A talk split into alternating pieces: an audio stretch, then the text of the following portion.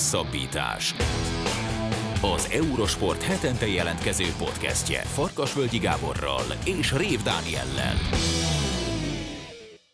Sziasztok, ez a Hosszabbítás Podcast 99. adása. Ezúttal két fő témával. Az elsőben Weber Gáborral, az M4 Sport Forma 1-es kommentátorával beszélgetünk a Forma 1-es szezonról, illetve a szezonnyitó hétvégéről, amelyen történtek elég komoly meglepetések. Például e, nagyon jól szerepelt az Aston Martin és a Williams a várakozásokhoz képest, és várakozások alatt szerepelt a az Alpine, illetve a McLaren, úgyhogy átbeszéljük, hogy mi várható erre az évre. Aztán egy szintén Weber Gábort érintő esemény, a Magyar Snooker Gála a második témánk, de ezúttal Buzás Gáborral, eurosportos kollégánkkal beszéljük ki, hogy mi történt a gálán, milyen volt Ronnie O'Sullivan személyesen, és mennyire érzik úgy, hogy a gála elérte a csúcspontját, vagy van még hova eljutni. A műsor harmadik része pedig ezúttal is a hét legérdekesebb hírei az Ácsi rovatban. Beszélgetünk arról, hogy Walter Attila fantasztikusan versenyzett a Strade Bianchén, jönnek a szokásos labdarúgó hírek, és a hét idiótája rovat ezúttal Ja Morantről szól, aki szereti a pisztolyát lóbálgatni, az NBA meg ezt annyira nem szereti. Így néz ki a 99. hosszabbítás podcast, jó szórakozást kívánunk hozzá! Forma 1 Szia Gábor, köszi szépen, hogy elfogadtad a meghívást. Igazából mind a két témával kapcsolatban beszélgethetnénk veled, hiszen a Snooker Gála szervezői közé tartozol, úgyhogy neked igen sűrű hétvégéd volt a, a mögöttünk álló. Hogy, hogy élted túl? Igen, sziasztok! Nem volt egyszerű hétvége, még most is ezt pihenem ki, hogyha nem lenne más dolgom, akkor lehet, hogy aludtam volna egy teljes napot, de hát ez majd a hét, hét során. Ja nem, nem azért, hogy azt hitt, hogy ment volna, tehát hétkor már megint fel, kipattant a szemem, és akkor az egész, egész késői felkelésnek tűnt az elmúlt héthez képest. De, de alapvetően nyilván szeretem ezeket a sűrű napokat. Nem terveztem ennyire sűrűre ezt az elmúlt hetet, vagy két hetet, de most már így jött ki. Úgyhogy az az érdekes, ha e, még egy fél mondat a snooker gáláról, aztán úgyis Gábor beszél majd róla többet, hogy ugye már októberre le voltunk szerződve erre az időpontra, és már, már nyáron tudtuk, hogy nagyjából mi lesz a felállás, picit még ott változott néhány dolog, de már réges-rég meg volt ez az időpont, és aztán utána kijött a Form 1-es naptár, és akkor, amikor szembesültem vele, hogy ez ugyanaz a hétvége lesz, akkor tudtam, hogy ezt már valahogy ilyen e, két tovat egy fenékkel, vagy két, hogy nem is tudom már, hogy, tehát hogy egyszerre több helyen two van e, verzió, nem volt könnyű, Uh-huh. De, és éreztem is magam, hogy nem, az, nem optimális, de hát most e, ezt kellett megoldani. Szerencsére valahogy azért sikerült megugrani, de legközelebb, ha lehet, akkor nem így szervezzük a dolgokat. Hát gondolom azért húzós lehetett. A, térjünk, a, beszéljünk először a Forma 1-ről, aztán, hogyha van időnk, akkor nyilván szeretnénk majd megkérdezni azt is, hogy te hogy élted át, a, a meg neked hogy tetszett Ronnie O'Sullivan, illetve Mark Ellen játéka és bemutatója de, de azért nyilván itt a, a, a Forma 1 most elsősorban a prioritás hogy élted meg az idénynyitót. Én arra gondoltam, hogy először beszéljünk az idénynyitóról, és annak tükrében majd a fejlesztésekről meg egy kicsit harangozzuk be, hogy körülbelül mire várhatunk itt a szezon során. Azt kaptad az idénynyitótól, amit előzetesen úgy, ahogy vártál, vagy okozott egy-két istáló, egy-két pilóta meglepetés számodra? Azért, hát alapvetően az volt, ami már a teszteken látszott. Néhány meglepetés azért így is akadt, mert az Aston Martin még annál is erősebb volt, mint ahogy remélni merték, illetve ugye ilyenkor az ember, amikor a teszt eredményeket nézi, akkor mindig az előző évekből tud kiindulni, miből másból, az addigi tapasztalatból. És azért az azt mutatta, hogy bármennyire is jónak tűnik az Aston Martin, azért az ideális, hogy a, mondjuk a Ferrari-t meg a Mercedes-t egyből átugorják, de hogy közel került hozzájuk, én is így számoltam.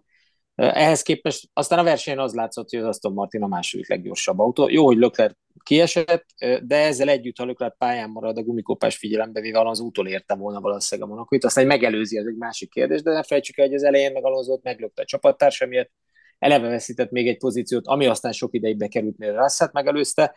Ha tiszta verseny lett volna, akkor, akkor az Alonso vezette Aston Martin, az biztos, hogy ott lett volna a nagyon éles meccsbe a ferrari és a Mercedes előtt bőven.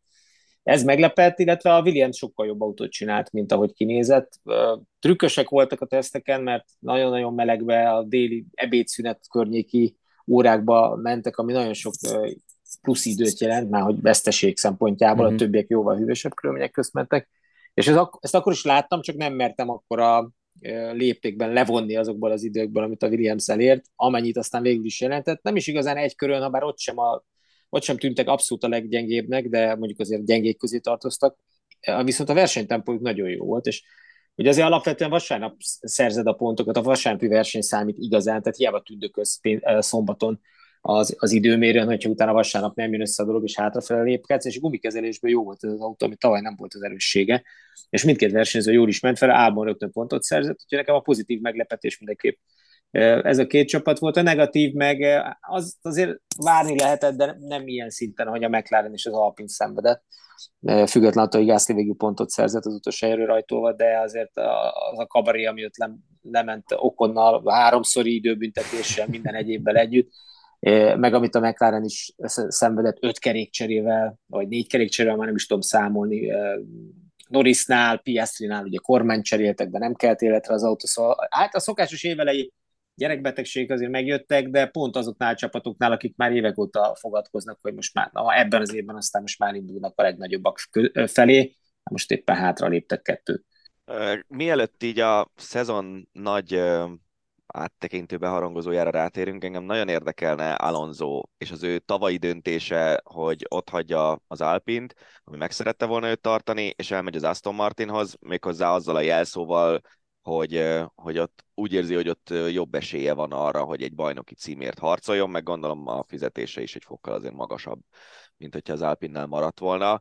Lehetett látni azt, hogy az Aston Martinban van akkora potenciál, hogy tavalyhoz képest ekkorát ugorjon? És ezt lehetett látni tavaly nyáron leginkább?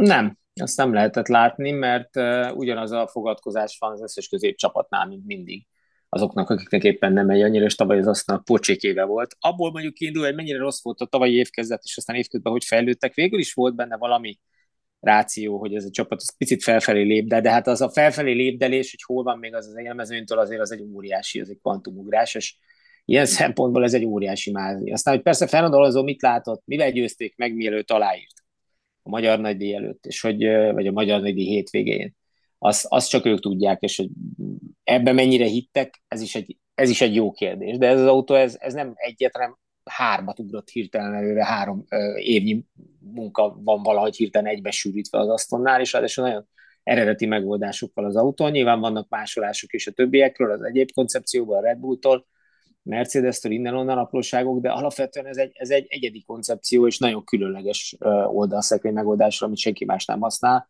aztán, hogy emiatt működik-e jól az ott, vagy összességében a teljes egésze ennyire jó, egyébként a válasz az utóbbi. Tehát itt nincs egy megoldás, ami, ami nyarat, egy fecske, fecske sem csinál nyarat, ugyanez van. Van egy látványos megoldás, de nem attól lesz jó, hogy autó, hanem, hanem a, a dolgok egészétől, ami az autót összerakják, és amiből összeáll, és ilyen szempontból nagyot ugrott, nagyon nagyot ugrott az Aston Martin. Rengeteg jó mérnök van náluk, korábbi Red Bullos, meg Mercedes-es mérnökök természetesen, de rengeteg csapatnál vannak korábbi ilyen, meg olyan, meg amolyan jó csapatoknál dolgozó mérnökök, és mégsem csináltak ilyen autót. Úgyhogy ha innen nézem, akkor ez mégiscsak egyfajta kisebb fajta csoda, és hogy Alonso ebben most pont belenyúlt, úgyhogy egyébként mindig rosszul szerződött a pályafutása nagyobb részében.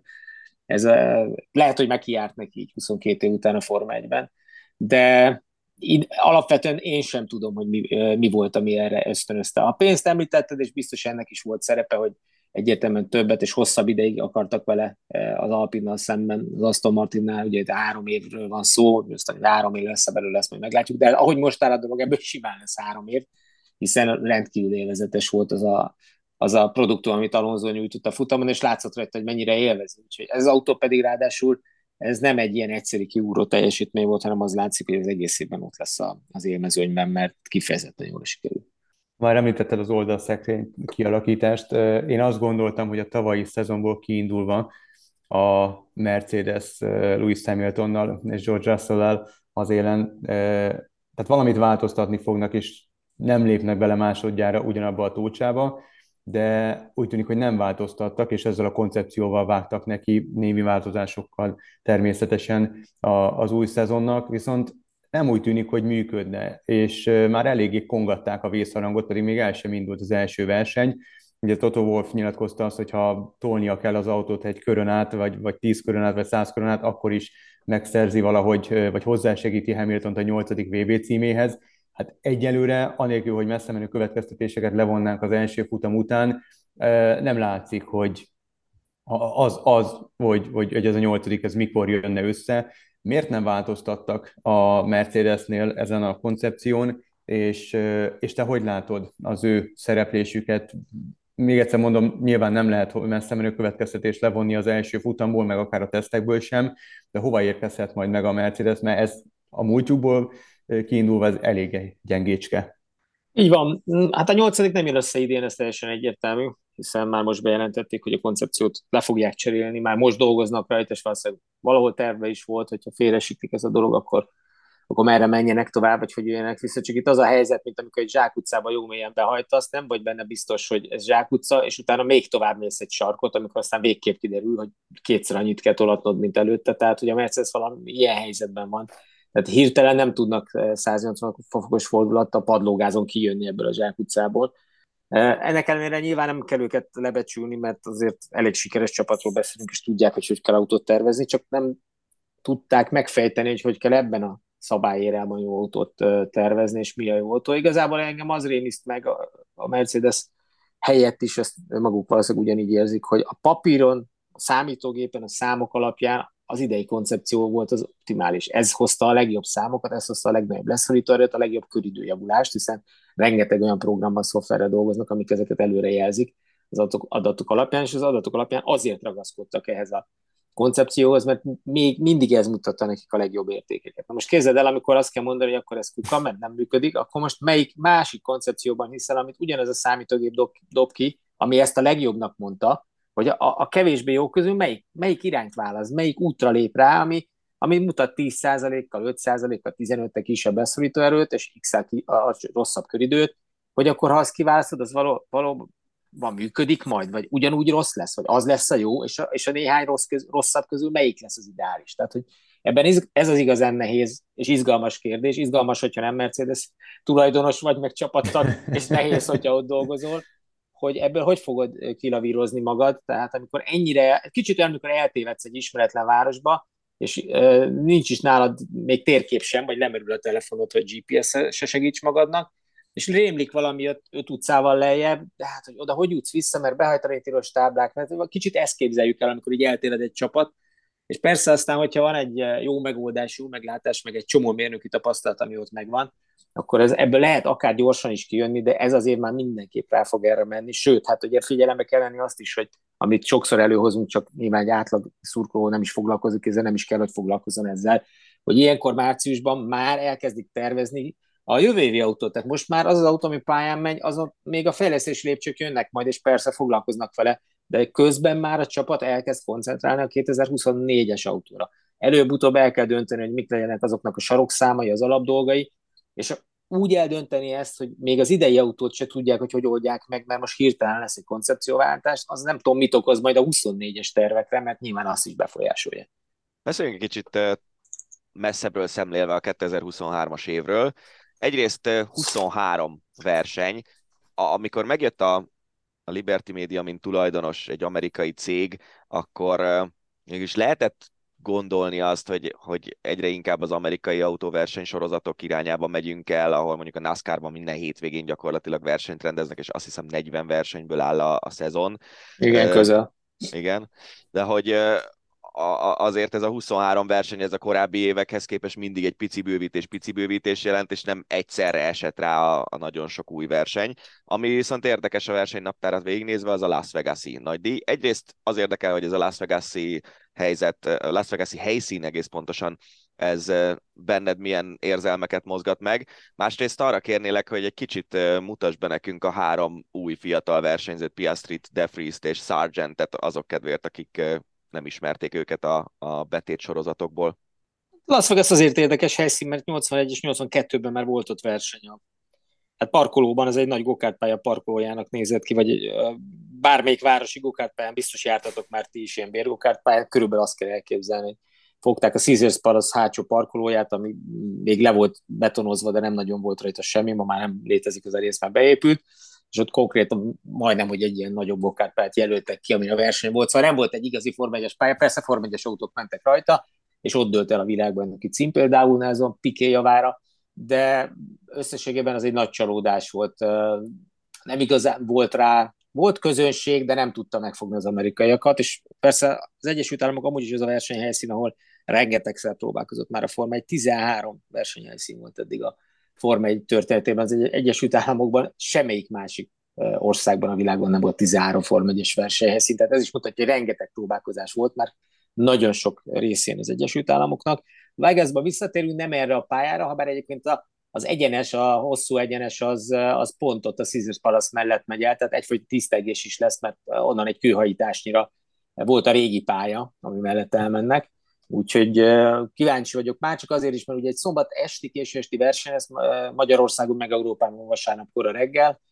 Láthatjuk majd, ezt reggel hetes lesz a, a kezdés, de hogy alapvetően egy óriási show készül, és ezt a Forma 1 saját maga szervezi, nincs külön promóter a versenynek, az a Forma 1 vállalta bennek a promóteri szerepét, és költ is rá egy csomó pénzt arra, hogy ez a verseny sikeres és, és jó legyen. Óriási felhajtás van körülötte, az egekbe szöktek az árak, tehát a legdrágább futam lesz minden szempontból, jegyek szempontjából szállodárak, de hát szerintem ezzel nem mondok újdonságot, tehát a, előre ezt borítékolni lehetett volna, hogy Las Vegasban ez fog történni, mert lesz rá amúgy is kereslet, 22. versenyként van a naptárban, tehát eléggé az év végén, nem tudom, hogy addigra éles lesz-e még a világban neki küzdelem, csak merem remélni, de a, hét, vagy a múlt hétvégi összképet látva nem biztos.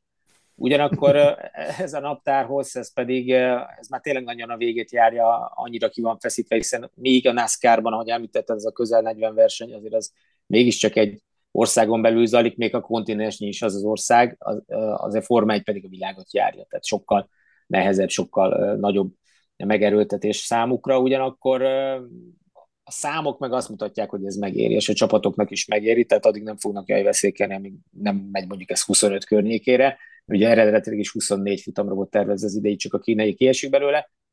Épp a napokban jelentették be a tavalyi bevételeket, és óriási rekordot döntött a Forma egy valaha az elmúlt 73 év során sosem volt ekkora, több mint két és fél milliárd dollárnyi bevétele volt a Forma 1 és a csapatok ebből több mint 1,1 milliárd dollárnyi pénzt kaptak, azt osztották szét közöttük, vagy osztják szét közöttük az év során a tavalyi eredmények alapján, úgyhogy hatalmas fejlődés. A bevételi oldalon és a csapatok ebből élnek. Ez a lényeg azért ez, tehát azért a több munkáért sokkal több pénz is jár, és ezt egy ideig be fogják vállalni. Azt mondom, hogy a 25 futam lesz a felső határ. Nyilván a szabályok is erről rendelkeznek, de körülbelül ez egy olyan daráló, amit már előbb-utóbb nagyon nehéz épésszel felfogni, akár nekünk kommentátorként is, és azért rajtunk nincs akkora terhelés, mint mondjuk a csapattagokon az adott versenyét végéken. És, és a három fiatal? Igen, a három fiatal, igen, illeti? csak hosszan, hosszan válaszoltam. Igen, a három fiatal, hát abból kettő, nem, kettő, nagyon, kettő fiatal, a harmadik nem olyan fiatal, hiszen Davis már 28 éves, és uh, mégis Forma 1 újonc, tavaly beugrott Ábon helyett, nagyon sok tapasztalata van Formula E világbajnok, Forma 2-es bajnok, ő tudja, hogy miről szól az autóversenyzés, és nyilván ez segítség, ugyanakkor eléggé szenvedett Cunoda ellen ezen a hétvégén az Alfa Tauriban, nem rázódott még össze ezzel az autóval. Cunoda azért nem egy rossz pilóta, gyorsan tegyük hozzá, tehát azért így derül ki, hogy lehet ekézni a Japánt a, a fúrófejűsége miatt, de piszak magas tempója van. És látszott is, tehát úgy, hogy a végén 11 lett szerencsétlenségére, de nagyon kevés választott el attól, hogy elkapja ugye Ábont azért az egy pontért. Ettől messze volt Davis, tehát neki még kellenek versenyek, de sokat azért nem téblából mert pont a kora miatt őt azért nem veszik olyan, olyan nagyon fiatalnak. A másik kettőnél más a helyzet, Piastri eleve egy nagyon rossz autóba ült be a McLarennél, az egyik legjobb versenyző a csapattársa Lando Norris a mezőnyben, és ehhez képest nem volt rossz piaci teljesítménye, de az autó olyan pocsék volt, és ugye ő volt az, aki szenvedett ott a kormány cserével minden egyébben, de megállt alatta az autóverseny közben. Ezt nem nagyon lehet értékelni, és ez nem piaci hibája. Logan Sargent meg nekem a legkellemesebb meglepetés volt a Williamsnél, ugye egy újabb amerikai a mezőnyben Forma 2-ből érkezett, de nem nyerte meg a Forma 2-t, épp hogy összejöttek a Super License pontjai, és egész meglepetéssel jelentette be őt a Williams egyébként már a nyár végén, ősz elején, még amikor nem is gyűlt össze az összes szuperlicensz pontja, hogyha meg lesz, akkor majd ő lesz Alban csapattársa. És, és meglepetésen nagyon jó szerepet. Manon bejutott a Q2-ből, hogy azonos időt ment Norrisszal, csak Norris előfutatta az idejét, és emiatt a szabályok miatt Norris volt a továbbjutó. És összességében nagyon jó versenyt futott, eszméletlen, magabiztos volt, nem hibázott, nem volt egy elfékezése se, nem volt semmi, semmi olyan megingásban. Olyan volt, mint aki már legalább a második évét teljesíti a formányba. Úgyhogy nekem Sargent nagyon meggyőző volt, és kifejezetten felüdülés volt nézni, ahogy megy, miközben tőle vártuk talán a legkevesebbet. Egy picit beszéljünk a, a magyar nagydíjról, a Hungaroringről. Minden évben, minden szezonban az egyik legizgalmasabb versenyt hozza. A, maguk a pilóták is szeretik, annak ellenére, hogy egy nagyon old school pályáról van szó. Mi lehet a Hungaroring jövője? Ugye 27-ben jár le a szerződésünk, és meg kéne hosszabbítani 31-32-ig, azt hiszem Gyulai Zsolt, mintha valami hasonlót nyilatkozott volna. Mikor ha egyáltalán tervben van, hogy egy picit átalakítják, vagy nem is picit, hanem teljesen átalakítják, illetve mit vársz az idei hungaroringi nagydíjtól? Hát az átalakítások már régóta terve vannak, és a komoly átalakítás az gyakorlatilag már az előkészületei elkezdődtek. Hogy most hogy állnak erre, nyilván csak a hungaroring tudna pontosan válaszolni, de egy, egy nagyon komoly tervet raktak össze már tavaly-tavaly előtt, és az összes kiszolgáló épület, az összes, az egész célegyenes, a lelátókkal, a kommentátorfülkékkel, a pedok, boxépületek, minden egyéb megújulna. Gyakorlatilag az összes olyan dolog, ami 1986-ban épült, és még azóta nem nyúltak hozzá, teljesen átszabnák a Forma 1 A pálya vonalvezetése nem változna, mert azt ugye nem is olyan rég aszfaltozták újra, tehát az a legmodernebb, a legújabb, legfrissebb rész a pályán, de tulajdonképpen minden egyéb gondoljatok a kábelezésekre, a 86-ban kialakított vízelvezetésre, összes olyan dologra, ami lassan 40 éves. Úgyhogy ezekhez mind-mind hozzá kell nyúlni, és hozzá is fognak a tervek szerint, hogy milyen ütemben, mit, mikor. Idén elkezdődik már elméletileg a felújítás, hogy ebből mi mennyit érzékelünk, ez egy másik kérdés, hiszen miután a kiszolgáló létesítményekkel kezdődik. Például, hogy elég csak arra gondoltok, hogy jártatok nyilván a Hungaringen már mindketten, hogy uh-huh. ott van a, a híd, ami átvezet a, a célegyenes fölött. Igen. Ugye az már egy nagyon régi darab, érződik is, az ember átmegy rajta, hogy ezt nem marogták oda. Ugyanakkor ma már nem nagyon szokás ilyen hidakat kreálni az új pályaépítési tervekben, mint alagutakon vezetik át a pedok és a nézőtér között az embereket, úgyhogy a Hungaroringnek is alagútjai lesznek, ráadásul kettő is. Eltűnik majd ez a híd, és teljesen megváltozik, sokkal modernebbé válik a lelátórendszer. Egész extrém, jól néznek ki a tervek, amiket már tavaly is láttam, vagy tavaly előtt évvégén. Remélem, hogy mindenről látjuk őket majd a valóságban. Ami pedig a szerződést illeti, én azért úgy tudom, hogy a háttérben elég komoly ajánlatok voltak egy nagyon hossz, komoly hosszabbításról, még akkor is, hogyha jelen pillanatban nincs rá érvényes, csak elő megállapodás inkább, vagy előszerződés, de akár 2036-ig itt maradhat a Forma 1 ezek alapján. Kérdés az, hogy nyilván ehhez milyen kormánygaranciák és milyen egyéb garanciák társulnak, de azért a Forma 1 szeret idejönni. Nyilván az anyagi okok is közre játszanak, mert nem járnak itt rosszul, de azért ez egy komoly bázis, amit látszik 1986 óta a formában, a szerencsénkre, és szeretnek jönni a versenyzők, és ugye a pálya egy dolog, amit egyébként szeretnek vezetni, mert technikás nagy kihívás vezetésileg. Az, hogy most mikor mennyi előzős van, ez egy másik dolog, de az elmúlt években egyébként ezzel nem is volt nagy probléma, tehát volt jó verseny. De ami igazán fontos egy versenyzőnek az adott versenyét hogy mennyire van a várostól, és milyen típusú elhelyezésük van, hogy érzik magukat egy verseny hétvégén. És ilyen szempontból azért áll jó a Budapest, mert 17 kilométerre, 18-ra van a belvárostól a pálya, pillanat alatt a pályán vannak, vagy vissza a városba. Picit olyan, mint Montreal. Montreal az egyik abszolút kedvenc hely, helyszíne, a favorit a versenyzők között, és Budapest is ezért van a, az elsők között náluk, mert, mert nagyon jó elhelyezkedés, és ezt azért az egész mezőny, és nem csak a versenyzők számítanak ilyenkor, hanem mindenki, az a 2000 ember, az újságírókkal, a televíziós, televíziósokkal, a csapattagokkal, az FIA felső vezetésével, a Forma 1 vezetésével együtt, ők mind érzik ezeket, és éppen ezért szeretnek jobban idejönni, mint egy átlagos versenyhelyszínre. Hát reméljük az idei is jól fog sikerülni. Gábor, nagyon szépen köszönjük, hogy ezúttal is elfogadtad a meghívást, és, és részt vettél a, a nagy beharangozóba. Weber Gábor az Zenné Sport szakkommentátorával kommentátorával beszélgettünk a Forma 1 2023-as szezonjáról és az idén nyitó Bahreini nagydíjról. Snooker a hétvégén rendezték a hatodik magyar snooker gálát, a szervezők közül pedig Buzás Gábor a vendégünk. Szia Buga, köszönjük szépen, hogy elfogadtad a meghívást.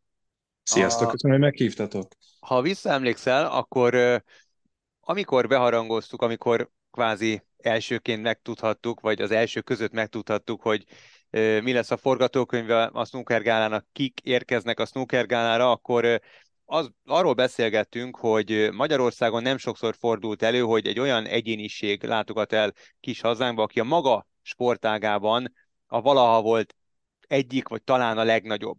És hát Ronnie O'Sullivan ugye kétségkívül az egyik, hanem a legnagyobb játékosa a snookernek és arról is beszélgettünk, hogy azért egy picit visszafogott nyugalommal várjátok ezt a, a, a gálát, mert hogy mert hogy azért voltak olyan hírek korábban, te is láttad Ronnie osullivan bemutató tornán játszani, ahol hát finoman szólva sem volt vagy jókedvű, vagy tette bele magát a, a melóba.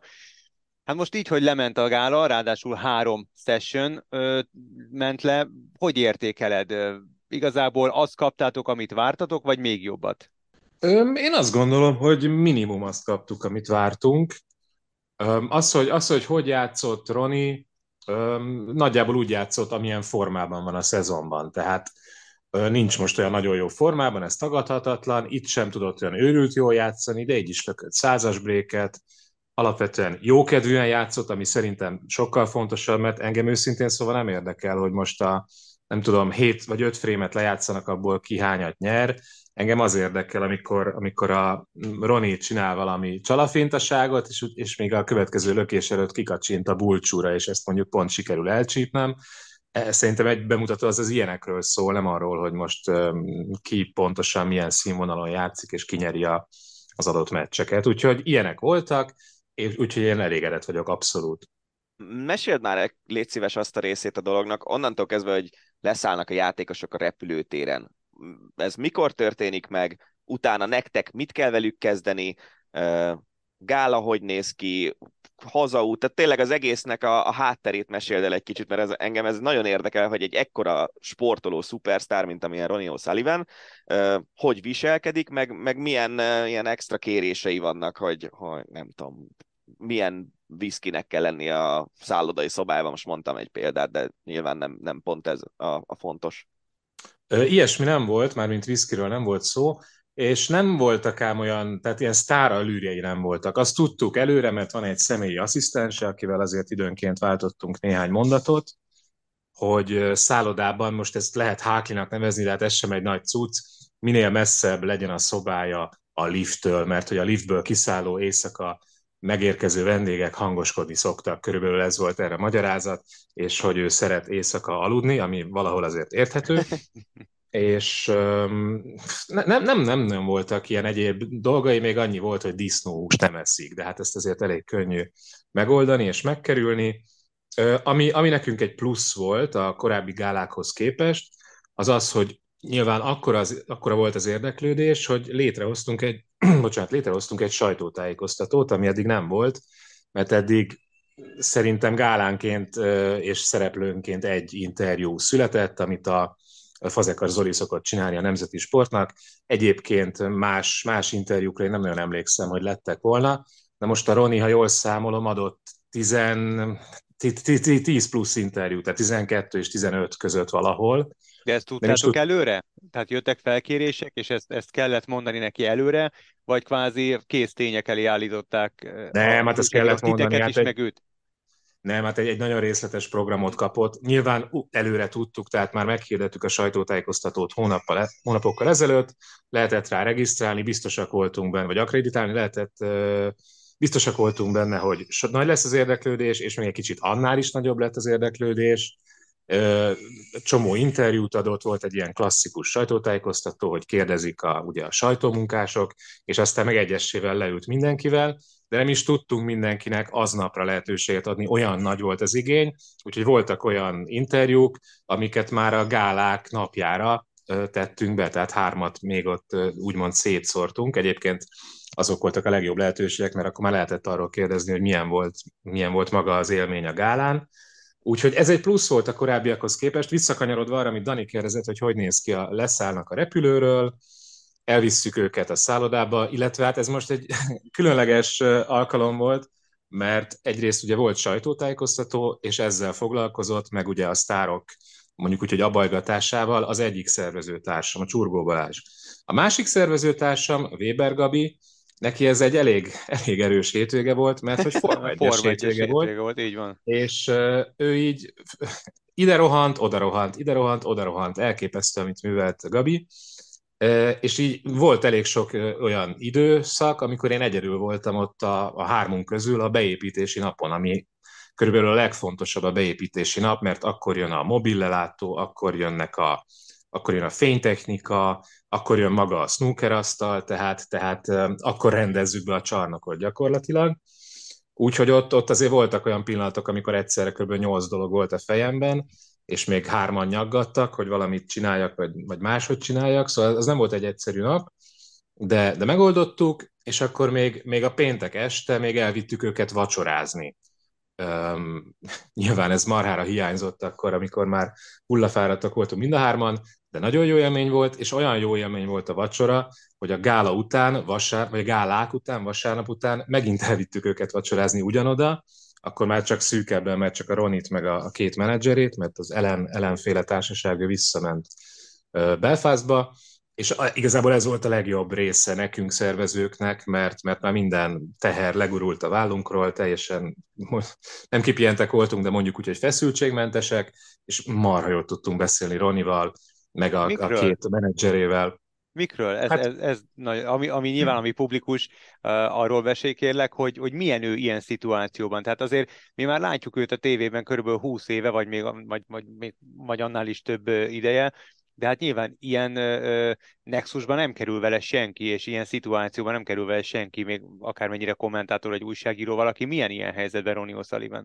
Miről volt, volt, miről volt szó? Azt is el fogom mondani, de az volt az érdekes, ez a sajtótájékoztatónak a tapasztalata, hogy, hogy extrán nagyon boldogan és szívesen beszélt mindenről, ami nem snooker.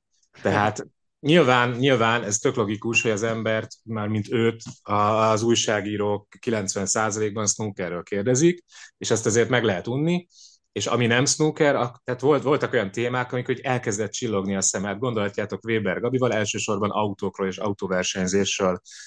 Hát inkább ők beszélgettek, mert mondjuk engem ez a téma annyira nem hoz lázba, de hát úgy csillogott a szemem, amikor az autójáról beszélt meg, hogy volt egy-két ilyen, nem tudom milyen futamon elindult még 20-30 évvel ezelőtt, és hogy mekkora élmény volt. Akkor beszélgettünk az atlétikáról, mert ugye szeret futni, megpendítette, hogy lehet, hogy jön majd a budapesti világbajnokságra, már nézőként természetesen. Szóval, szóval sok mindenről lehetett vele beszélni, a kutyáiról, megmutatta a kutyáit, tehát, tehát ilyenek is voltak, tehát azért minket mégiscsak elsősorban a snooker érdekelt, és arról is kérdeztünk, de nyilván igyekeztünk olyat kérdezni, amit, amit egy újságíró nem feltétlenül kérdez meg, és hát olyan, olyan, olyan szívesen válaszol, olyan, olyan közvetlen és, és annyira normális, tehát nincs az, hogy valamin húzza a száját, hogy hát ez hülyeség. Va, va, még az is előfordul, hogy előfordul, hogy, hogy most is, hogy mondjuk dadogok, mert én például elég ritkán beszélek angolul, nem mindig jut eszembe a helyes szó vagy kifejezés, és ha nem érti pontosan a kérdést, akkor visszakérdez, hogy pontosan hogy is gondoltam, mire gondoltam, és úgy válaszol. Tehát, tehát mint egy normális ember, egészen egyszerűen úgy lehet beszélni Ronnie O'Sullivannel, ami, ami nekem egy egészen hihetetlen élmény, hogy amikor először megláttam, ez a péntek esti ilyen, mondjuk úgy, hogy díszvacsorán volt, akkor láttam meg őt lesétálni a képernyőről, ugye, ahol, ahol már nézem ilyen bő 20 éve, vagy 25-30 éve én is, akkor mint egy ilyen 8 éves kislány, így, így, így, így kuncogtam egyet, hogy hú, basszus, ez a Roni, és mindjárt kezet fogunk, tehát így annyira hihetetlen élmény volt, miközben ugye itt volt már Williams, Steve Davis, Higgins, mindenki itt volt már gyakorlatilag, aki számít, náluk ezt nem éreztem, de hát Roni az Roni. Volt olyan helyzet, hogy akár reptéren vagy a vacsora közben oda mentek hozzá olyanok fotózkodni, akik mondjuk nem közvetlenül a gála helyszínen akartak valami élményt elcsípni vele kapcsolatban? Nem, ezt nem engedtük. Nem, nem, nem biztosítottunk erre lehetőséget, fogalmazzunk így. De így megismerték random emberek? Tehát mondjuk a repülőtéren te láttad mondjuk egy ott a körülöttetek lévő idegeneken, hogy ők tudják, hogy ki érkezett meg, vagy? Én nem láttam, mert én nem voltam ott a repülőtéren. Aha, okay. Úgyhogy ezt nem tudom.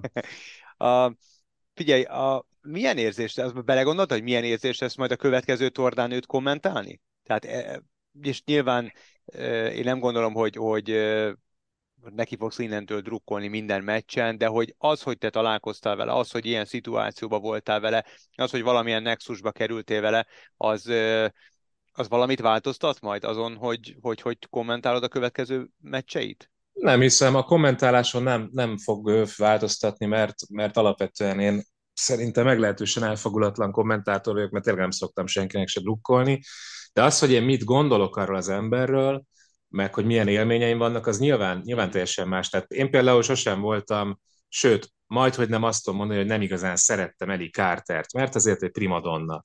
Itt volt az első snooker gálán, azóta egyszerűen nem, nem tud nem az eszembe jutni, hogyha őt látom, hogy hogy, hogy kacsintott rám, amikor véget ért az egész, és mutatta a hüvelykújját, hogy ez fasza volt. Tehát, tehát ezek, ezek olyan, olyan pozitív emlékek és élmények, amik nyilván bennem vannak, de most egy kommentáláson nem fogom máshogy mondani, hogy belökte a sárgát, érted? Tehát, tehát ilyen, ilyen változások nem várhatóak. Egyébként a következő tornán a Ronit kommentálni, az, ha jól számolom, az holnap délután lesz. Na majd figyelj, igen. Hatpirosás világbajnokságon, ahova ugye tőlünk utazott, tehát kb. most utazik Tájföldre, mert azért ez nyilván egy hosszabb út. Most még biztos, hogy a repülőn van. Mesélj egy kicsit arról, hogy a három gála közül melyik sikerült a legjobban, és miért? Ez egy nehéz kérdés, mert szerintem körülbelül a jegy ellenőrökön kívül én láttam a legkevesebbet a, a gálákból. Tehát, Ez mindig így van amúgy? Ez mindig így van, igen. Egyrészt nekem nem annyira az a dolgom, hogy nézzem, uh-huh. hanem én ott a háttérben sertepertélek, a, ugye nagyon sok önkéntes segítőnk van, akik, akik egészen fantasztikus emberek és fantasztikus munkát végeznek. Velük, hogy is mondjam, tartom a kapcsolatot, megbeszéljük, hogy volt-e valami probléma, minden rendben van, ha kell, akkor enni, inni viszek nekik, vagy, vagy szerzek nekik, tehát ilyesmi dolgom van, akkor a sztárokat beengedni az öltözőbe, az interjúkat, most ugye Roni esetében szervezni, hogy, hogy kijöjjön az interjúra, ilyenek, tehát magából abból, hogy mit játszott ebből a vasárnapiból, szerintem kb. öt lökést láttam. A szombatiból azért, a szombatiakból többet láttam, de ez, ez annyira szubjektív, tehát én például úgy éreztem, hogy szombat délután egy kicsit, kicsit olyan kevésbé volt, hogy is mondjam, reaktív a közönség, az esti közönséget ilyen szempontból erősebbnek éreztem. Roni meg pont fordítva látta, tehát nem tudom, ez, ez nagyon szubjektív kérdés már pedig mi, mi azért mégiscsak a közönség reakcióiból tudjuk lemérni, hogy, hogy, vagy valamennyire lemérni, vagy érezni, hogy, hogy melyik előadás hogy sikerül. Um, én olyan nagy, nagyon nagy különbséget nem érzek, nem érzek a három etap között.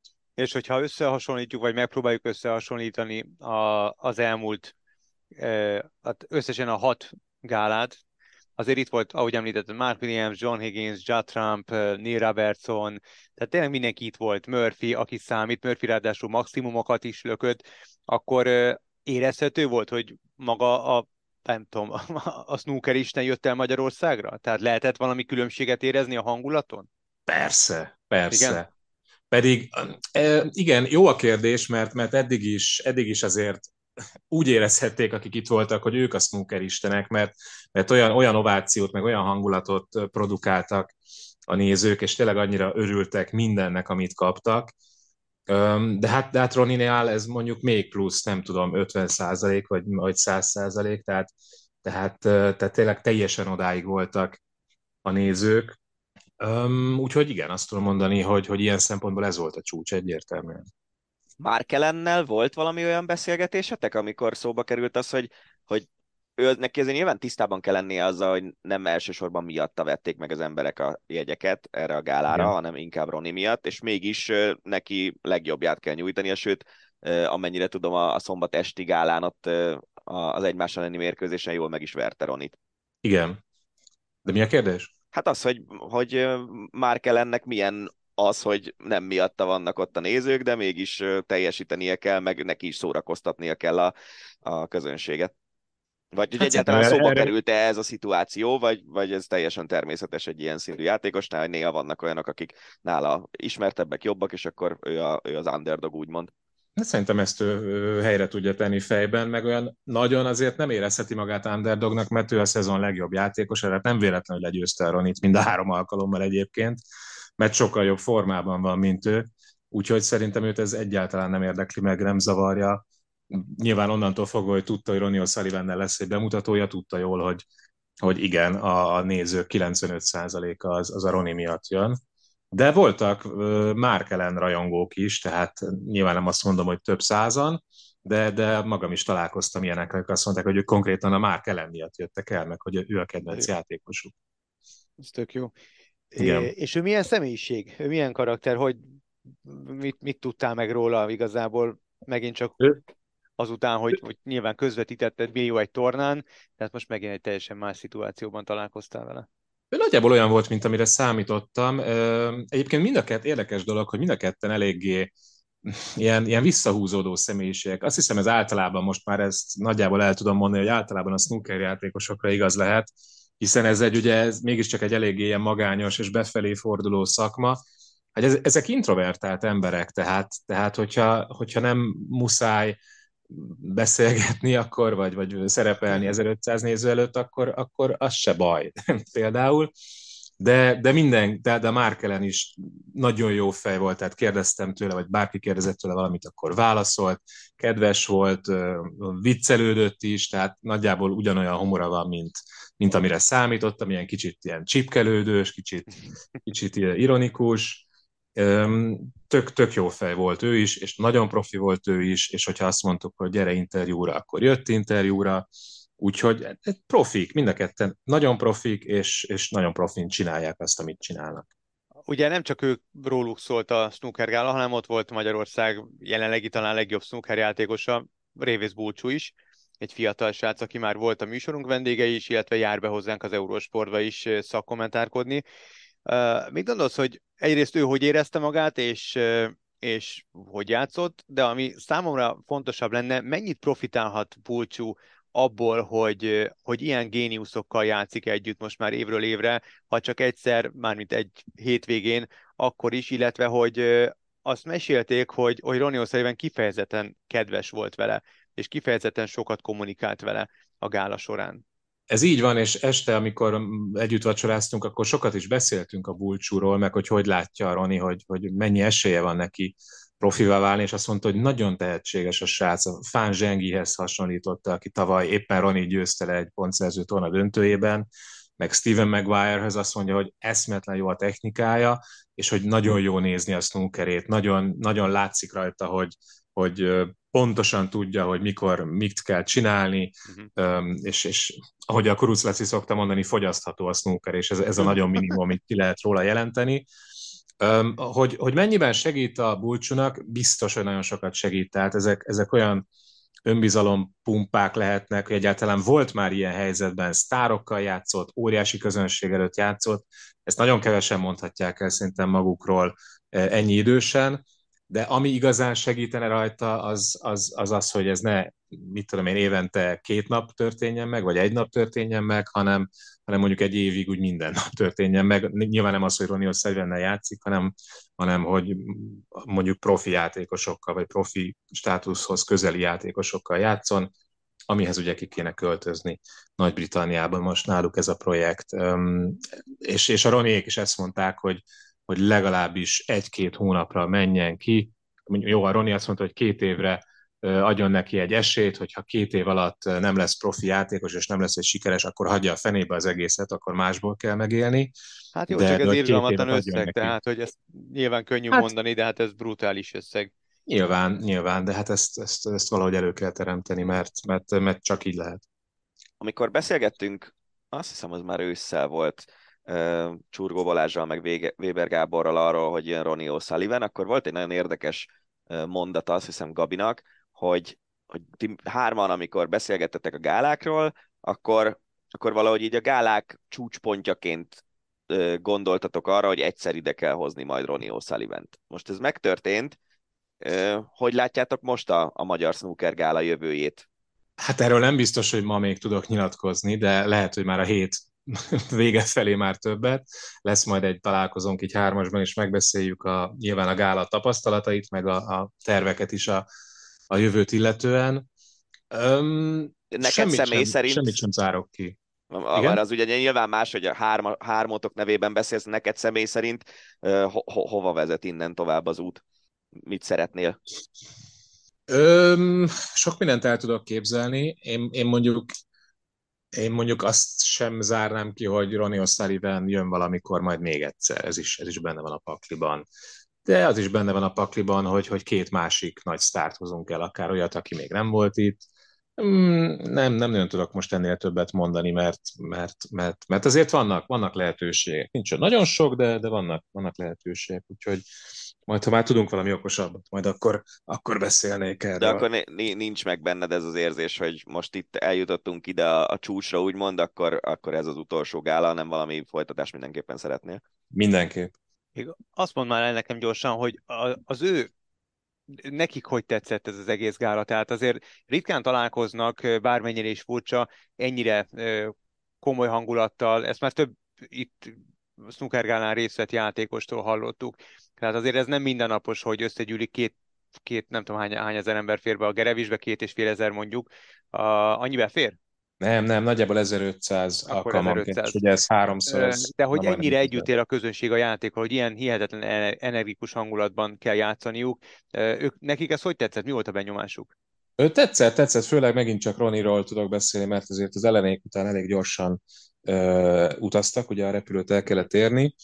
Nagyon tetszett Roninak, és, és az is, hogy ekkora a közönség, igen, ezt ő is kiemelte, hogy azért, azért ilyet nem minden nap tapasztal az ember, tetszettek a játékok is, amit kitaláltunk, ez az egy játék, amit kitaláltunk, amit én eleinte nagyon utáltam őszintén szóval Csurgó Balázs barátom találta ki, hogy legyen egy olyan játék, hogy maximum kísérlet, de úgy, hogy minden színes helyén fekete golyó van, hogy ezzel megkönnyítsük a, a dolgot, és ezt elsőre nem nagyon éreztem, de aztán ilyen próbajátékokon bulcsúval kipróbáltuk, és akkor már rájöttem, hogy ez jó, és aztán meg ott, ott ültem egyszerre röhögtem, mert vicces is volt, meg, meg, meg izgultam is, hogy fú, meg lesz a maximum, vagy nem lesz meg, és aztán meg is lett, Márkelen többször is meglökte a maximumot ebből a preparált állásból, szerintem tök jó volt, és Ronin is láttam, hogy akkor kezdte el Isten igazából élvezni az egészet, amikor, amikor jöttek ezek a maximum kísérlet játékok. Úgyhogy ilyet, ilyet még biztos nem csinált, és mondta is, hogy ez, ez tök jó volt, tök jó ötlet volt. Na hát itt a hírünket igazából Ronnie O'Sullivan, úgyhogy ez hát, ha megkönnyíti majd a dolgotokat, hogy újabb sztárokat csábítsatok el Magyarországra, Budapestre. Buga, nagyon szépen köszönjük, hogy elfogadtad a meghívásunkat, gratulálunk a, a snooker gálához, és hát még sok ilyet és hasonlót kívánunk nektek. Nagyon köszönjük. A... Ácsi. A hét legérdekesebb hírei. A műsor végén pedig jöjjön szokás szerint az Ácsi rovat. Kerékpárral kezdjük. Walter Attila a hétvégén újra főszerepet kapott új csapatában a Jumbo Viszmában, de ezúttal hát érkeztek negatív felhangok is, de nem biztos, hogy azok voltak, lehet, hogy csak én éreztem így, és milyen szerencsé, hogy Dani kerékpárt is kommentál, úgyhogy majd el fogja nekünk mondani, hogy ez most így volt-e vagy sem, hogy ki volt-e rábukva a csapatása vagy sem, illetve hogy hibázott-e Ati vagy sem. Ugye ez a Tirreno Adriatic. Nem, ez a Strada, Strada Bianca volt. Tirreno az most megy. Igen, Tirreno szóval az, mi történt? az hétfőtől, hétfőn kezdődött. Az történt, hogy hát Ati egyrészt, és ez szerintem a létező legfontosabb, és e- ezen kéne kattognia mindenkinek, hogy én szerintem Atit ennyire jól versenyezni, ennyire erősnek még sosem láttam. És ez iszonyatosan jó hír így a következő versenyekre vonatkozóan, főleg, hogy a Jumbo egy iszonyatosan erős csapat, de talán egyébként a, a leggyengébb pontja a csapatnak az az, hogy az ilyen hegyesebb egynaposokra nincsenek igazán jó embereik. Vannak nagyon jó embereik, de nem ilyen top favoritok. Viszont, hogyha mondjuk összeáll egy ilyen hegyesebb egynaposra három nagyon jó ember, az ilyen sok disznót győz alapon tud versenyeket nyerni, mondjuk a pogácsárokkal szemben is akár.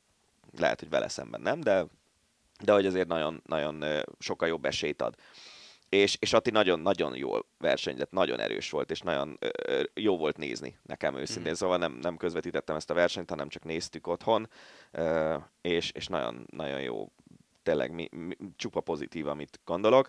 Maga az a szituáció, amire gondolsz, az meg az volt, hogy ö, Tim, ö, Tom Pitcock vezette egyedül a versenyt, ő nyert végül, Hárman jöttek mögötte, ebben a hármas csoportban ott volt Tízsben, aki Atinak a csapattársa, egy belga srác, korábban már nyerte a Strade Biankét, és mögöttük egy újabb hármas csoportban ment Ati. És volt egy olyan szituáció, egy, ugye ez a Strade Bianca ez arról szól, hogy van egy csomó ilyen murvás út az útvonalban, köztük egész meredek emelkedők, meg durva lejtmenetek. És, és Ati az egyik ilyen emelkedőn megindult a vele lévő két versenyző mellől, vagy mögül, és ott hagyta őket. És fölért a Benót féle csoportra. És ugye az az íratlan, vagy nem íratlan szabály, az igazából az alap, teljesen alap taktika egy kerékpárversenyen, hogyha minden csapat az adott mezőnyön belül próbál a létező legjobb arányban ott lenni, próbálja a kiemelt embereit a legjobb pozícióba hozni. És itt ugye az volt a kérdés, hogyha Atti egyedül fölér erre a hármas csoportra, akkor ott lesznek négyen, amiből kettő jumbós, és az már is egy nagyon nagy taktikai előnyt jelentett. És az volt a szituáció, hogy amikor Ati fölért, akkor körülbelül akkor fölért Mohoric meg Simons is, akik ellenfelek voltak, és, és a Benót azt hitte, hogy az Ati vitte föl a szélárnyékában a két ellenfelet. És, és az már nem lett volna egy annyira jó versenyszituáció, mint amiben egyébként a Benót volt. De nem ez történt, és igazából a verseny után ezt egyből megbeszélték, hogy, hogy nem ez történt, hanem az Ati ott hagyta a két ellenfelet, és a Benót meg, Benót meg akkor látta meg Attid, amikor már fölértek az ellenfelek is. Tehát félreértette a szituációt. Igazából ugye Ati arról beszélt, hogy, hogy hibázgatott a verseny közben, de nem feltétlenül erre a szituációra gondolt, hanem például arra, hogy lehet, hogy érdemes lett volna elmennie azzal a támadással, amivel Pitcock elment, és amivel Pitcock végül hazaért. De hát nyilván egy ilyen versenyem, és ezt a Gergővel való podcastjében el is mondta Ati, hogy azért szép a kerékpársport, mert maximális közeli erőkifejtésnél kell az agyaddal jó döntéseket hoznod. Hogy elmész egy támadással, vagy nem. Támadsz, vagy nem. Mit csinálsz? Védekezel? Ha szólsz a csapattársadnak, hogy most te támadj. Tehát, hogy rengetegféle forgatókönyv közül kell választani, kiválasztani azt, ami abban a pillanatban onnan bentről a legjobbnak tűnik. És, és végül is ugye harmadik lett Benót, ötödik lett Ati, de én szerintem ez volt eddig a, a legjobb verseny a mhm. pályafutása során. Volt egy nagyon ijesztő szituáció is, jelenet is itt a Szárebiánkén, egy ló szaladt a versenyzők közé. Az még, a, tudom, hogy... még a női versenyen volt. Női verseny igen, volt? Igen, igen, Fú, a, az a, nagyon ijesztő volt. Demi, Demi Follering az egyik legjobb női versenyző, aki Vasblankának a csapattársa ő ment egy darabig a ló mögött, és aztán szegény ló úgy kicsúszott Akkor egy kanyarban. Igen. Állat, igen. Tehát biztos, hogy nagyon megijedt ő is de ugye ez itt tényleg olyan van, hogy állatok átszaladnak az úton, vagy ilyesmi, de itt konkrétan nem tudom hány száz méteren keresztül ment egy hát ló a, a versenyzők előtt. És biztos vagyok benne, hogy nagyon ilyet volt. A Tour de Hongrie és még mindig kerékpár bejelentették a verseny szakaszait, Szent Gotthárdon lesz a rajt. Minden évben közvetítjük mi is a, a, ezt a versenyt. Mit lehet tudni a mostani etapokról, mennyire érdekes, mennyire szerintem választottak nagyon. jó útvonalat? Én szerintem nagyon, és, és emlékszel, hogy azt, azt beszéltük, a, amikor a Tour de Hongrie-ról beszélgettünk valamikor nem olyan régen, lehet, hogy még az évnyitó kerékpáros ö, adásban, hogy jó lenne, hogyha a Tour de Hongrie egy picit azért izgalmasabb útvonalat kreálna, és ez most nagyon az. Csak gyorsan végigszaladva az első szakaszon az őrségben, vagy körülbelül az őrség egy részén fognak körözgetni, ilyen Szent Gotthárd, Őri Szentpéter, Zalalövő, Körment, Kör, ezt fogják meg megtenni kétszer, farkasfán lesz ilyen nagyon kis rövid meredek emelkedő, ami valószínűleg azért olyan nehéz nem lesz, hogy a sprinterek ne éljék túl, úgyhogy ez valószínűleg sprint lesz. A második szakasz az Zalaegerszeg Keszthely, ott a Balaton felvidéket meg a Káli medencét valamilyen szinten éri, érintik, tehát nagyon szép lesz a táj, mennek egy darabig a Balatonparton is, Badacsony környéket, tehát ez is ilyen, ilyen tényleg kifejezetten látványos is lesz, meg, meg sport szempontból is izgalmas. A harmadik szakasz az a mecseken át fog vinni, és egy ilyen meredek két-három kilométeres emelkedő lesz a, a körpályán, amit a, a célvonal is ennek a tetejénél lesz nagyjából. Úgyhogy ez ilyen nagyon izgalmas lesz, hogy a, a klasszikus hegyi menők, vagy inkább ezek a robbanékony, ilyen egynapos menők fognak jól menni. A, a negyedik szakaszon dobogókő környékén lesz körözés, ráadásul ez egy szombati nap. Szerintem nagyon sok budapesti bringa rajongó ki fog menni megnézni a versenyt, és az ötödik ö, napon pedig a, a Vár környékén lesz egy körpálya Budapesten kialakítva.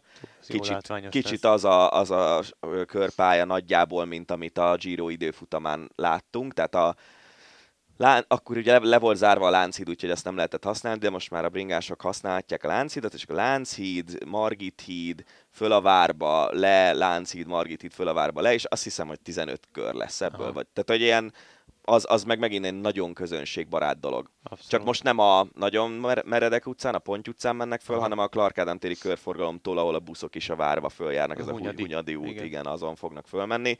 Szerintem nagyon, én nekem nagyon tetszik, és tökre örülök neki, hogy ez egy, ez egy kreatívabb uh, útvonal, mint az elmúlt években, amikor azért általában az volt, hogy volt három nagyon sík sprint, leginkább az Alföldön, aztán volt egy ilyen uh, közepesen nehéz, de tavaly azt Grunewagen egy sprinter nyerte azt a szakaszt, meg a kékes, szerintem ez sokkal izgalmasabb lesz, és ugye a mezőny is nagyon jó lesz várhatóan, úgyhogy én, én nagyon várom, remélem, hogy kijutok a szakaszokra. Hát aki nem jutott ki, az Novák Djokovic. Hoppá. Csodás átkötés. Hoppá. Akinek nem jött össze, az Novák Djokovic nem kapott belépési engedélyt az USA-ba, mert nincs beoltva. Florida kormányzója is kiállt a szer mellett, és üzent Biden elnöknek, hogy változtassa meg a belbiztonsági minisztérium döntését. Május 31-ig érvényes az a szabály, amely szerint csak beoltott külföldiek léphetnek be az országba, Novák Djokovic pedig nincs beoltva, úgyhogy így nem indulhat el a szupertornákon. um, én erről már elmondtam korábban a véleményen, nem akarom még egyszer ugyanazt elmondani. Szerintem ez a ez a fair döntés, és egy demokráciának így kell működnie, hogy nem teszünk kivételt akkor sem, hogyha valaki sportoló szupersztár. Ja, hát azon lehet mondjuk csodálkozni, vagy csóválni a fejet, hogy még mindig miért kell ö, az oltáshoz. A, vagy, de az egy de másik a szabály, dolog. Így van, de Az a egy szabály, a szabály, ha ez a szabály, akkor ehhez alkalmazkodni kell, és ennyi. Itt a szupertorna pedig egy kis ilyen kulisszatitok, pont az egyik ö, kollégánk, ö, német Dani, ö, dobta el az agyát attól, hogy ö, az MTI nevezi az Indian Wells-i tornákat Szuper szuper tornának, tornának, igen. ami egyáltalán nem szuper torna, egy, egy torna, egy rangos torna, aztán annyi. No, olimpia. Gyulai Zsolt, a Magyar Olimpiai Bizottság elnöke adott interjút a világgazdaságnak, amelyben több minden mellett beszélt arról is, hogy a magyar olimpiai csapat visszatér, hál' Istennek, hál' Istennek a Team Hungary kifejezéshez, és ezzel elfelejtik majd ezt a magyarok koncepciót. Gyulai sohasem értett ezzel a vonallal egyet, megosztónak és vitára gerjesztőnek tartja. Támogatja a MOBA háború ellenes orosz sportolók olimpián való indulását, mert a bolygót az, az sohasem jó.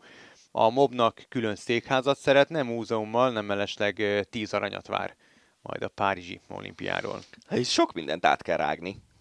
Kezdjük Igen. a magyarokkal. Én annyira örülök. Én nekem nem volt ezzel bajom. Szerintem, tehát, hogy a... Nekem milyen mű volt az egész, egy ilyen, ilyen Igen, kicsit ilyen ilyen, gej közösségi média Igen, érzékeny dolog volt, de szerintem valami egyedi volt. Tehát, hogy a Team Hungary is tud jó lenni, akkor, hogyha, hogyha meg van töltve tartalommal, és szerintem ez a magyarok dolog, ez, ez azért itt meg volt töltve tartalommal Igen, de bőven. annyira erőltetett volt az egész nyilván magyar rock miatt, és nekem, nekem nagyon ilyen, ilyen nagyon, tehát nagyon profin végezték a dolgukat. Tehát a közösségi is, médiában abszolút. a különböző tartalmak le a kalappal tényleg profi volt. Nekem erőltetett volt ez az egész, és, és tényleg úgy éreztem, hogy, hogy tehát nem az olimpiai csapat, meg nem az olimpiai eszméhez, és tudod, ismersz nagyon, nem vagyok egy ilyen olyan eszmés faszi, de, de hogy valahogy az nekem a Team Hungary és az olimpia az úgy elegáns, az úgy az, az, az egy az a két dolog az kiad egyet. Én ezt a magyarokot nem tudtam hova rakni, nekem valahogy nem fért össze az olimpiával.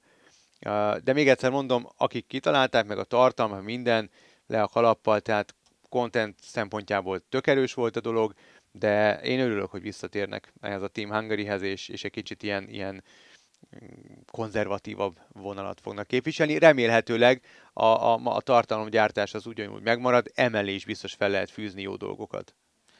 Jó. Menjünk tovább azzal, hogy háború ellenes orosz sportolók. Ezt hogy gondolják, hogy ki valami nyilatkozatot tesz, az, az mehessen az olimpiára, vagy?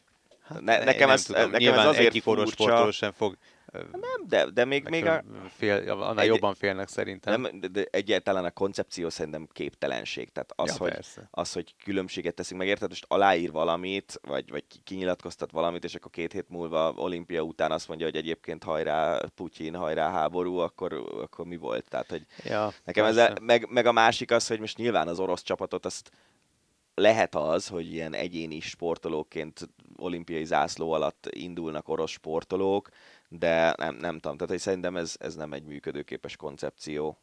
Mobszékház, mi a véleményed? Én abszolút egyetértek vele. Szerintem a múzeum része az kifejezetten jó pont lehetne. ezt a kettőt hoztam össze, mert nyilván horribilis összeg megépíteni, főleg a mai gazdasági helyzetben egy, egy a mai székházat. építőipari árakkal. Így van, viszont hogyha egy, egy olyan, itt Gyulai Zsolt is mesélt arról, hogy, hogy több ezer relikviával rendelkezik a Magyar Olimpiai Bizottság, többek között Hajós Alfréd olimpiai aranyérmével is, tehát itt olyan különlegességek vannak, olyan sporttörténelmi relikviák vannak a MOB tulajdonában, amelyek te- természetesen múzeumért kiáltanak, és annak a bevételéből nyilván valahogy vissza lehetne szerezni a befektetett összeget. Biztos vagyok benne, hogy egy, egy Magyar Olimpiai Bizottság, amely, a, amely egy nagyon komoly múltal rendelkező sport, nem is szervezet ez, nem is tudom, minek hívják, az megérdemel egy külön székházat. Ne legyen összezsúfolva senki mással, még a külön emelet is szerintem kevés.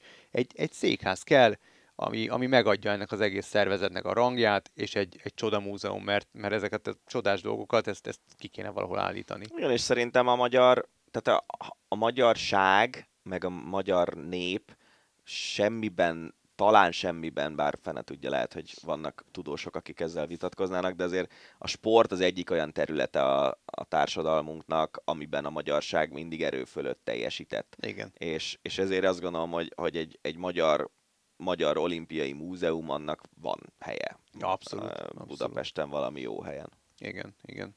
Labdarúgás. Lionel Messi lett 2022-es ezt év legjobb labdarúgója a Nemzetközi Labdarúgó Szövetség The Best gáláján. A legjobb kapusnak a nagyon okos Emiliano Martinez-t választották, a legjobb edzőnek. Azt megvan, hogy azt mondta, hogy ez egy fogadás igen, volt? Igen, hogy a Kópán is azt csinálta. Kora idióta.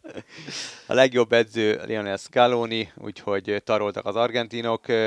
Amit számomra mindig sokkal érdekesebb ennél, hogy ugye nyilvánosságra hozzák, hogy a nemzetek képviselői hogy szavaztak. Magyarországról a válogatott szövetségi kapitánya Márko Rossi és a csapatkapitány Szoboszai Dominik szavazott, valamint Szőlősi György, a Nemzeti Sport főszerkesztője, a Magyar Sportújságírók Szövetségének elnöke, a hölgyeknél Margaret Kratz, a magyar válogatott szövetségi kapitány, és Csiszár Henriett, a csapatkapitány, illetve az NSO-tól is szavazott egy újságíró, Pics Tibor.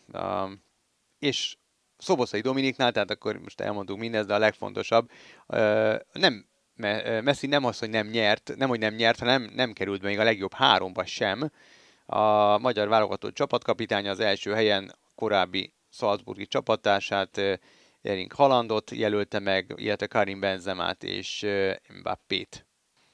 Hát, ez tudod, ez, ez, ezek, a, ezek a szavazások, ezek arra jók, hogy ilyen lehet rajtuk vitatkozni. És nyilván mondhatnánk azt ilyen teli szájjal ócsárolva, hogy hát ennyire nem, látta, nem, látta, nem látja a focit Szoboszlai Dominik, hogy messzit nem teszi be a háromba, de közben, ha megkérdeznénk, valószínűleg lenne valami valid indoka, hogy ő nála hát, miért ez a három volt az első három, úgyhogy én most nem Gondolom igazából azt, hogy... Benzemával és Mbappéval nem lehet vitatkozni. Tehát hát azért... De, azzal is lehet. Tehát szerintem pont ez a lényege ezeknek az egyéni szavazásoknak, hogy bármivel lehet. Szerintem például Emiliano Martinez a VB-n volt néhány egészen elképesztő hmm. bravúrja, meg, meg tényleg a, a VB győzelmet nagy részt azért köszönheti neki az argentin csapat, mert a döntőben zicsert véget, hát, a ja. végén 11-eseket, ezt mind, de hogy még, még azt mondom, hogy a VB idején se feltétlenül. Tehát mondjuk emlékszünk ugye, hogy Emiliano Martinez kapott két gólt Szaudarábia ellen.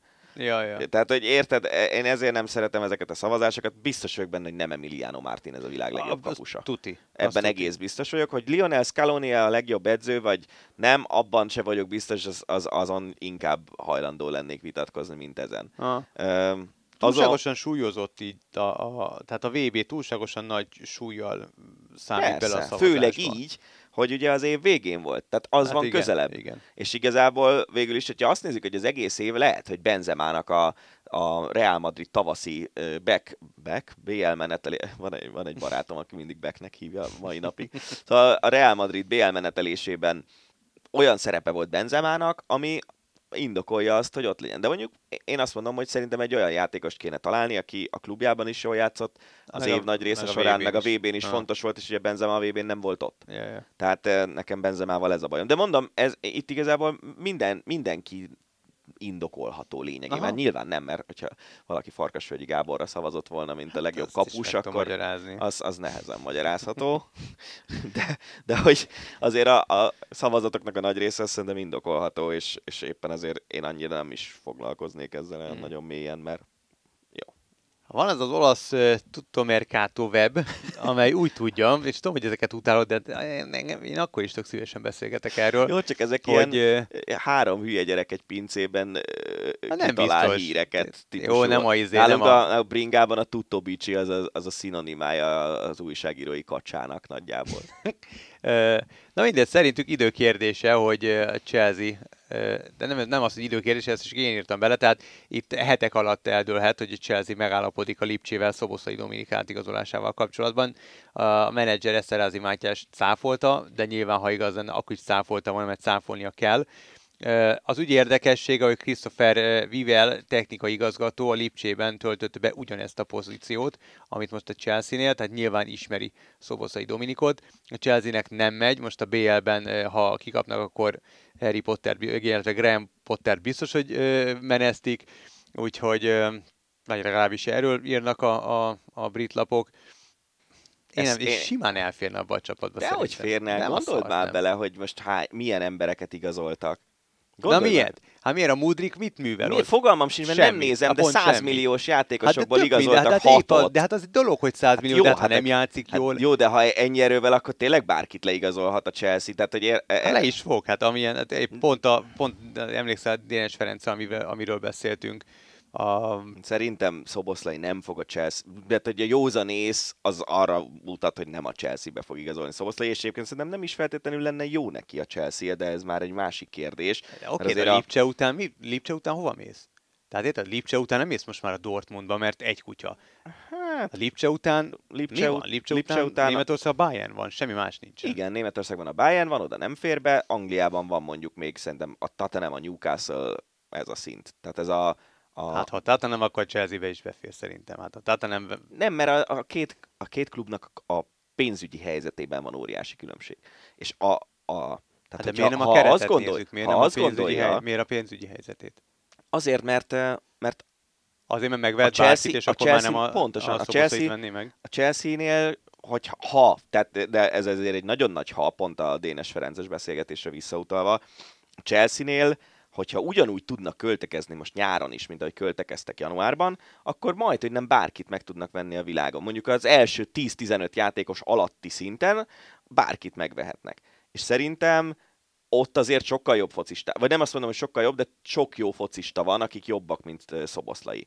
Míg mondjuk egy Tatanemnél ott nem biztos, hogy van annyi pénz, és ott, ott jobban el tudom képzelni, és valószínűleg a Lipcséhez képest a Tatanem az egy szinttel följebb van. És egyébként az, a, a, ami szintén egy szinttel följebb lehet a Lipcséhez képest, az mondjuk a, az olasz top, és esetleg a, mondjuk az Atlético Madrid. Én nem gondolom, hogy a, izé, a, a Spurs az feljebb van, mint a Lipcse. A liga feljebb van. Tehát de azt pont azért, a Premier League feljebb van, mint a, B, mint a Bundesliga, de, de a Tatanem kiváltképp idén szerintem nem, nem jobb csapat, mint a Lipcse nem tudom, én, én abszolút el tudnám képzelni a Chelsea, tehát szerintem Meg a másik, a Chelsea-be. A, szerintem nem, de a másik az, hogy a Lipcsében, tehát a Lipcséből akkor igazolsz följebb, hogyha a Lipcsében te vagy mondjuk a négy legjobb játékos egyike, vagy az öt legjobb játékos egyike. Szerintem nem, Szoboszai nincs a top 5 Nem tudom, Lipcsében. mert nem láttam Lipcse meccset november óta. Fogalmam sincs. Lehet, hogy ott van a de hogy nem, nem azt látom mondjuk a sajtóban, hogy már megint Szoboszlai vitte mm. a hátán, hanem volt egy-két olyan meccs, amikor kétségtelenül ő lőtte a gólokat. a gólpasszokat. Mm, Oké, okay, elhiszem. Csak mondom, én, én nekem a fejemben ez nincsen, mm. hogy, hogy ő annyira kiemelkedően játszana a Lipcsében, hogy már, mert az Chelsea az aztán tényleg már a világ teteje. Tehát, hogy most függetlenül attól, hogy most hányadik a bajnokságban. Egy, egy nagyon gazdag klub, nagyon komoly közelmúltal, mindenféle szempontból a Chelsea az az a szint, a, ami, ami a top, top, ja, top ja. szint. Ja, ja. Amiből van a világon 10 klub. Ja. És szerintem ez az a szint, amit egyébként nagyon nehéz megugrani bárkinek. Uh-huh. Főleg annak, aki egy olyan futballkultúrából jön, mint amilyen a magyar, hogy nem, egy, nem az van, hogy évente 8 jó játékos jön Magyarországról, hanem mondjuk 8 évente egy jön, uh-huh. és, és, és az angol kluboknál is, meg más országokban is sokkal inkább azt nézik, hogy igen, van, itt van ez a szoboszlai, de mondjuk mit tudom én, lehet, hogy az U19-es csapatunkban van egy srác, aki másfél év múlva eléri ugyanezt a mhm. szintet, és saját nevelésű és angol, és akkor már lehet, hogy inkább ő. Nem azt mondom, hogy feltétlenül a Chelsea-nél, de mondjuk a Liverpoolnál például biztos, hogy így ah. gondolkoznak a, a jövőt illetően. A Barszánál biztos, hogy így gondolkoznak, ha, amikor éppen olyan vezetés van. Igen. de mindegy, de hogy a klubok hagyományairól beszélek. Mm-hmm. Szóval én azt gondolom, hogy ezt a szintet nagyon nehéz ö, meglépni, hogy a, a 20 legjobb csapatban játszol, vagy a 10 legjobb csapatban játszol. Mm-hmm. És, és szerintem ahhoz, ö, ahhoz, hogy, hogy Szoboszlai följebb tudjon lépni, ahhoz nagyon ki kell emelkedni a Lipcsében. és lehet, hogy kiemelkedik, bocsánat, hogyha én ezt Azt nem, nem látom. fut nagyon. Én is látom, hogy jó szezon fut, azt nem látom, hogy annyira kiemelkedik. Mm. Mint ahogy, mit tudom én, kiemelkedett, nem tudom, Werner, mikor eligazolt. Mhm. És, és ugye Werner elment a Chelsea-be, és hogy Hát jött vissza. jó nagyot égett, az tény, tehát igen. ezt mond, e, e, ettől meg félteném Szoboszlait egy ilyen történettől. A Liverpool 7-0-ra legyilkolta a Manchester United-et a Premier League hétvégi játéknapján. Valami dö- döbbenetes volt látni azt a sebességet, amit a, a, a Liverpool nyújtott. Ugye mélyen hát nem azt mondom, hogy tudás alatt játszik, de a közelmúltbeli ö, eredményekhez képest ö, sokkal gyengébb szezon fut a Liverpool. A United pedig már mindenki emelte, hogy na akkor visszatérnek arra a szintre, ahol, ami kvázi megszokott tőlük, tehát ilyen, top 3 és BL, illetve BL helyezésekért, meg bajnoki címekért ö, küzdene, küzdenek, aztán hát jó arcon vágt őket a, a, a valóság. Elképesztő ruhát kaptak. Tényleg én csak így néztem, hogy, hogy itt mi lesz. Sajnos ezt a meccset nem láttam, mert közvetítettem éppen, de majd, hogyha lesz egy ismétlés, amit elcsípek, akkor azért meg fogom nézni, mert ez, ez szórakoztató lehetett. Mármint Liverpool Tudod mi, szurkolóként. tudod, mi a szórakoztató? A, vannak ilyen bevágások, azokat is megtalálod majd a YouTube-on. Jamie Carragher és Gary Neville egymás mellett ülnek. Hát ugye Neville a United ikonja, Carragher a Liverpoolé, és Carragher-t imádom, ahogy az örül a góloknak, és itt most hétszer örülheted, hát már az elsőnél Neville arca az, az úristen, teljesen Gondolom. készen volt, és hétszer átélni azt, hogy itt a riválisod, haverod, kollégád, az tényleg úgy örül, mint majom a farkának, te meg ott égsz.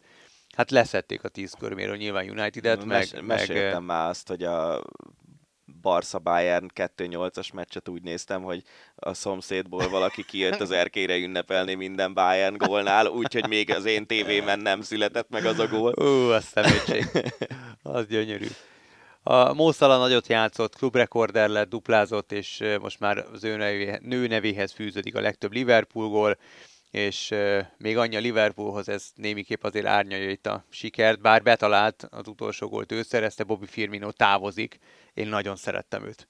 Szerintem ez, ez Itt azért rége, tehát ideje volt, volt. igen, Igen. ideje volt, ö, és Ráadásul lehet, hogy ugye- már idén sem maradtam volna a helyében. Á, de figyelj, igazából most, hogyha megnézed, itt azért, és ugye sokat is volt sérült, meg azért játszogat úgy, hogy mit tudom én, 25 perc, 30 perc, ami ja. lehet, hogy, hogy neki körülbelül ennyi jutna más nagy csapatban is. Lehet, de hát... De hát figyelj, az, ahogy így egymás után igazolták a, a csatárokat, ugye jött először Zsota, akkor jött ez a Luis Diaz nevű kolumbiai srác, akkor utána jött a Nunez, most jött a Gakpo, tehát egy minden Persze, átigazolási kiszorul, időszakban is igazoltak nagyértékű ö, és meg viszonylag fiatal igen. csatárt, Igen. tehát így nyilván kiszorul az ember egy idő után. Persze, persze. De azért nagy élmény volt őt Liverpoolban látni, nagyon, nagyon jó kis játékos. Váltot emeltek Asaf Hakimi a PSG futballistája ellen. Na miért? Nem erőszak már megint. Egy 24 éves nő állítja azt, hogy megerőszakoltam. A klub kiáll a Hakimiért, Hakimi mellett, és, és hát várják, hogy az igazságszolgáltatás ma a mai időben őrüljenek, és játszhat, de azért ez, ez megint egy komoly vád. Hát igen, mm, nem tudom, majd nézzük meg, hogy mi lesz. Ja, ennek a persze. vége. Igazából kicsit érdekes ugye abból a szempontból vizsgálni ezeket a dolgokat, hogy melyik klub hogy reagál, nem? Igen. Gre- Gre- Greenwoodot ugye azonnal kb. lenullázták, és aztán őt felmentette a bíróság. Hakimi mellett kiáll a csapat, ő játszik, meg érted? Nem tudom. Megint azt mondom, hogy hogy Hakimi játszik jobb hátvédet, hogyha az ellenfél balbunkója egy olyan játékos, akinek a hugát megerőszakolták, amikor 16 volt, szerinted összetöri a lábát, vagy nem töri össze a Hát lábát? igen, ott azért az, Hát az egy, én nem, nem, ta, nem biztos, hogy szerencsés az, hogy valaki egy ilyen sztori mellett futballozgat. És hogy milyen jó, hogy mondtad, hogy nézzük meg, vizsgáljuk meg, hogy melyik klub hogy reagál erre. A legkép információi szerint három vizsgálóbírót neveztek ki hétfőn, annak a múlt hét hétfőn annak a nyomozásnak az élére, amelyben a Paris Saint-Germain elnöke Nasser El Khelaifi, a, Khelaifi, a gyanúsított. Egy francia-algériai lobbista szeptember óta vádolja a Párizsi klub elnökét, hogy 2020-ban elrabolták és megkínozták, mert kompromittáló információk birtokában volt a katari üzletemberről. Mindeközben a francia szövetség elnöke meg ugye szexuális ö, ügybe keveredett, Igen. a, amiben nem belebukott, mert a, a, abba Az- bukott abba bele, hogy Zidára csúnyát mondott. Igen. De jó, jó kis, jó kis sztorik jönnek a francia fociból mostanában. És Im- általában, imádnám, ha a PSG általában Párizs környékéről. Igen, Igen, igen. ezt most marhára imádnám. Ez, a Jordan márka mennyire örülhet, nem, hogy ilyen hírekkel mossák össze a, a, a, a márkát. De, hát, de ha már Jordan, akkor Nike, és ékes példa arra, hogy a tehetség és a pénz nem jár együtt az intelligenciával, meg az észsel. Jamorant, aki amúgy a drága kisfiamnak is a nagy kedvenc NBA játékosa, a tűzzel játszik, mert most már harmadik, negyedik olyan szituációba keveredett, ami, ami után most két meccses két meccse kiültette a csapat, hogy egy picit elgondolkozzon. Kezdődött ott, hogy a legelső hír arról szólt, hogy egy 17 éves ö, sráccal kosarazott a saját házában, és ott, ott ökölcsatára került sor. Itt nem volt vádemelés, állítólag a másik srác is ott ment a trash talk, meg, meg lefejelt, vagy nem tök mindegy, sose derül majd ki. Aztán volt egy következő szituáció, amikor egy megint egy ilyen fiatalemberrel ment a kosár, kosározás, megint volt ökölcsata, csak most a gatyájában egy pisztoly is volt Jamorantnek, és azzal fenyegette és kergette meg, és a saját apja hívta vissza a házba, hogy ne csináljon őrültséget. Aztán ugye egy, egy videó, nem, egy, um, TikTokra vagy Insta szorira került fel egy olyan videó, amelyben egy szórakozó helyen hadonászik a pisztolyával Jamorant, illetve az Indiana Pacers elleni meccsen összekeveredett az egyik Indiana játékossal, egy spanya bement a pályára, mondva megvédi őt, majd amikor az Indiana Pacers játékosai a buszukra ültek, és mentek el a hagy, hazafele, akkor ilyen lézerpontok jelentek meg a buszon, mint a távcsöves cél izé, Mhm. fegyvere, nem tudom, hogy mondják ezeket, talán vagyok ilyen fegyverbuzi, Ilyen Uh, uh, sniper, sniper igen. fegyvereket, igen. Tehát, hogy mennyire mes- kell hülyének, ja, mennyire kell hülyének lenne. Tehát, hogy érted, 200 milliós szerződésed van, most kapod meg a signature cipődet elvileg a Nike-tól, minden a tiéd. A Gatorade-től kezdve mindenki is Igen, szponzorál, De, de valószínűleg 68 az IQ-ja. és az akar, annak akarsz látszani, aki, látszódni, aki nem is vagy. Tehát érted, egy, egy 22 éves fiatal srác, még nem, te érted, ő nem egy power forward, tehát nem egy izé, nem egy ilyen izmos, irgalmatlan Azért van nála pisztoly. Draymond Green nem és, és pisztolyjal járkál. játsza, játsza a gangstert, miközben nem gangster, és nem is volt, és nem is kell, hogy az legyen. De Inkább, ő neki a családi hátteréről mit tudni? hát én megmondom őszintén, olyan nagyon mélyen nem merültem el a családi hátterében, de én nem gondolom, hogy, hogy ilyen irgalmatlan szegény sorból verekedte ki magát, mint mondjuk LeBron James.